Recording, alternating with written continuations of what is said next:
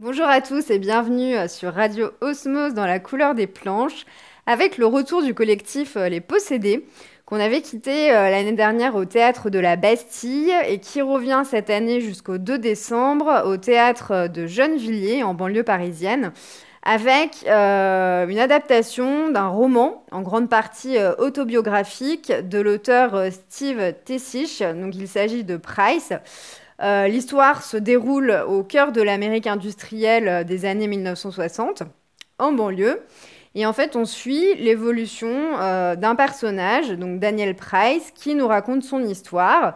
C'est un lycéen perdu, alors à la fois entre sa famille, avec sa mère, une très belle femme au fort caractère qui est relativement superstitieuse, son père ouvrier qui travaille à la mine, et euh, qui, est systématiquement euh, triste à cause d'un souvenir euh, qu'il relatera au fur et à mesure dans la pièce.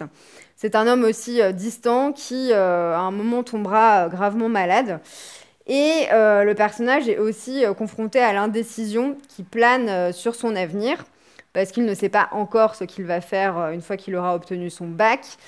Heureusement, euh, il peut échanger euh, sur euh, ses incertitudes avec ses deux copains, avec lesquels il est systématiquement, et tous ensemble, ils semblent vraiment attendre qu'il se passe quelque chose, de prendre peut-être leur destin en main, jusqu'au moment où arrive dans leur quartier une nouvelle voisine euh, une jeune femme irrésistible qui se prénomme Rachel, dont Daniel Price euh, tombera éperdument euh, amoureux. C'est une passion relativement dangereuse qui, pourtant, le mènera sur le chemin de l'indépendance. On peut dire que c'est une pièce qui fait le constat d'une génération, d'une jeunesse désillusionnée qui, en fait, tente vraiment de sortir de euh, ce trou perdu dans lequel tout le monde finit à la mine.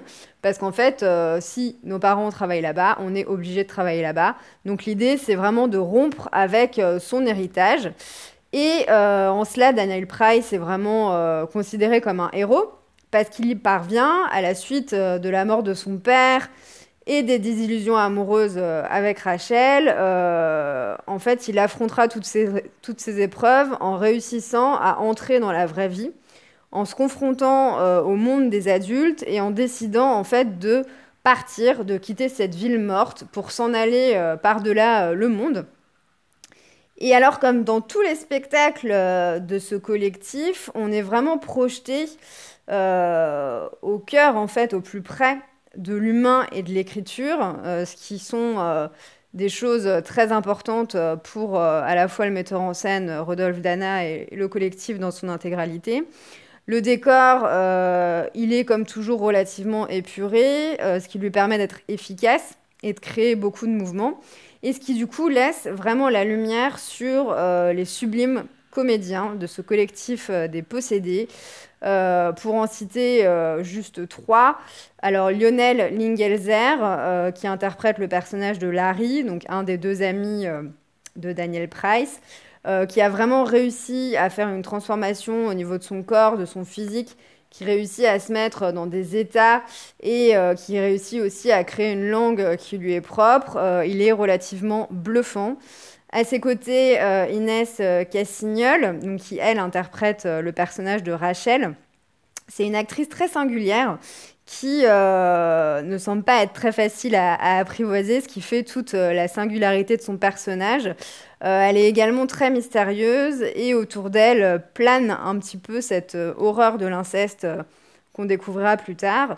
Et évidemment, Rodolphe Dana, euh, qui joue à la fois euh, un intervenant scolaire et qui apporte euh, une dose d'humour inégalable. Et également, il interprète le père de Rachel et crée lui aussi l'ambiguïté à travers des non-dits qui sont systématiquement au-dessus de, de ces deux personnages dans leur foyer. Donc les comédiens sont vraiment incroyable. Euh, c'est ce qui fait toute la force de cette pièce, parce que comme dans chacune de leurs créations, ils essayent d'être au plus près de leur personnage pour créer euh, une empathie, en fait, parce qu'ils ont vraiment envie à chaque fois que le public euh, réussisse à s'identifier à leur personnage. Et donc cette liberté, elle est vraiment propre à ce collectif qui ici, encore une fois, explose de vitalité et de propositions scéniques.